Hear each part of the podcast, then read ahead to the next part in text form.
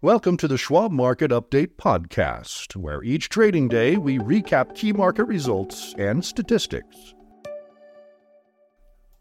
I'm Keith Lansford, and here's a summary of what happened today, Tuesday, November 21st.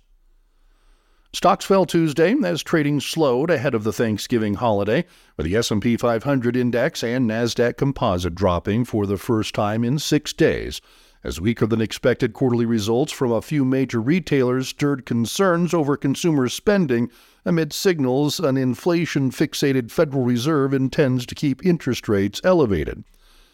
Earlier Tuesday, retailers including Kohl's and Lowe's companies reported disappointing quarterly numbers and reduced full year sales forecasts, suggesting inflation weary consumers remain under pressure ahead of the holiday shopping season. Investors also awaited quarterly results after the market closed from chip designer and technology bellwether NVIDIA. Also Tuesday, minutes released from the most recent meeting of the Federal Open Market Committee showed Fed leaders believe they must maintain restrictive policy until they're convinced inflation is returning to their 2% long term target. Colin Martin, a director of fixed income strategy at the Schwab Center for Financial Research, says the minutes held few surprises and echoed three key themes from the Fed's messaging over recent months.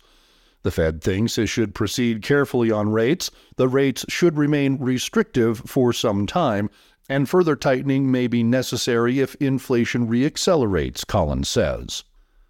Financial conditions will be key to the Fed's path. The Fed discussed how October's rise in Treasury yields is helping to tighten financial conditions, but much of that recent move has been undone.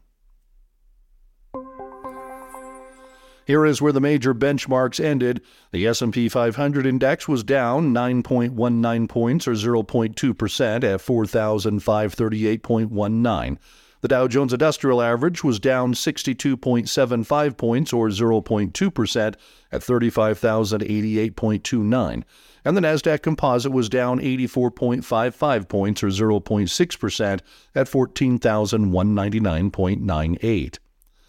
The 10 year Treasury note yield was down about 2 basis points at 4.404%, and the CBOE Volatility Index, or VIX, was down 0.06 of a point at 13.35. Financial and technology shares were among the weakest sectors Tuesday, with the KBW Regional Banking Index dropping 2.1%.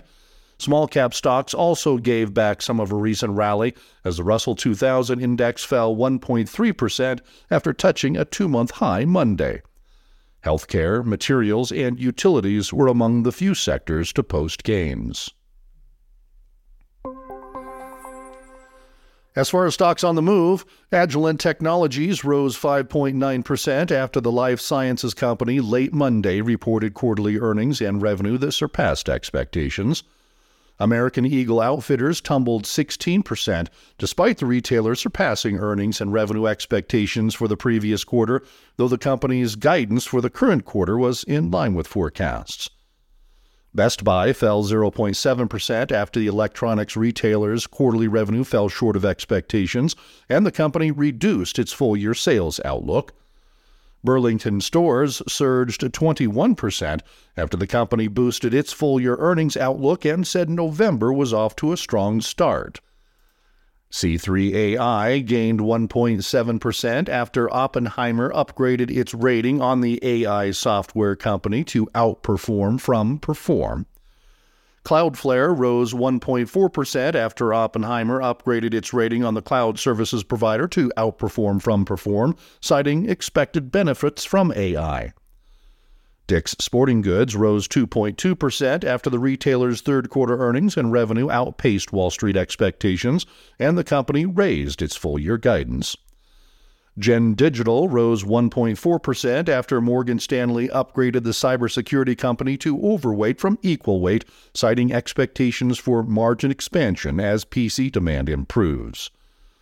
Kohl's fell 8.6% after the retailer reported lower than expected third quarter revenue and a year over year drop of 5.5% in same store sales. Kohl's also reduced its full year same store sales outlook. Lowe's fell 3.1% after the home improvement chain reported a 13% decline in third quarter revenue and lowered its full year sales forecast. Medtronic plc rose 4.6% after the healthcare technology company's quarterly results exceeded expectations and Vale SA rose 1.4% after Goldman Sachs upgraded the metal and mining company to buy from neutral and boosted its price target, citing factors including a balanced iron ore market and positive operational momentum. Third quarter earnings season is nearly complete, though a few major companies have yet to report results. Wednesday's calendar is highlighted by farm and construction machinery maker Deere & Company. Deere shares have fallen over 10% so far this year, which in part likely reflects expectations that lower grain prices will trim farmers' income and reduce demand for new tractors and other equipment. Benchmark corn futures are currently trading around $4.70 a bushel, down about 28% from year ago levels, amid expectations for a record U.S. harvest. The FOMC minutes from its November meeting showed noted inflation moderated over the past year, but stressed it remained unacceptably high and indicated committee members were willing to sacrifice economic and jobs growth to achieve the central bank's goals. FOMC members continued to view a period of below potential growth in real GDP and some further softening in labor market conditions as likely to be needed to reduce inflation pressures sufficiently to return inflation to 2% over time, according to the minutes.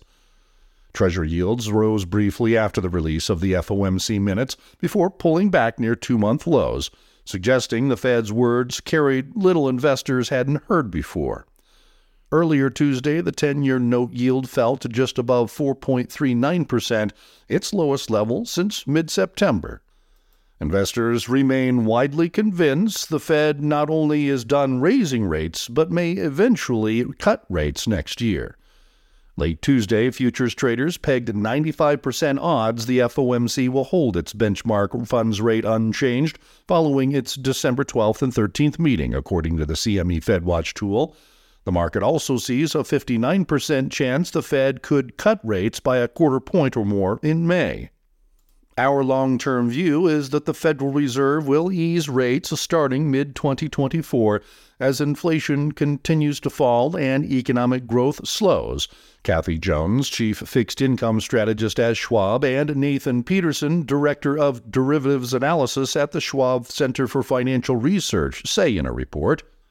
We expect 50 basis points in cuts in mid 2024.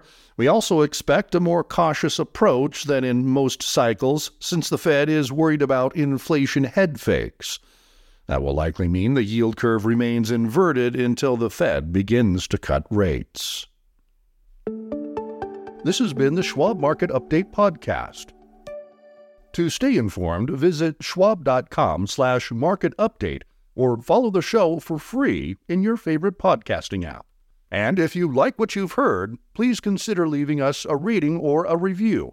It really helps new listeners find the show. Join us for another update tomorrow.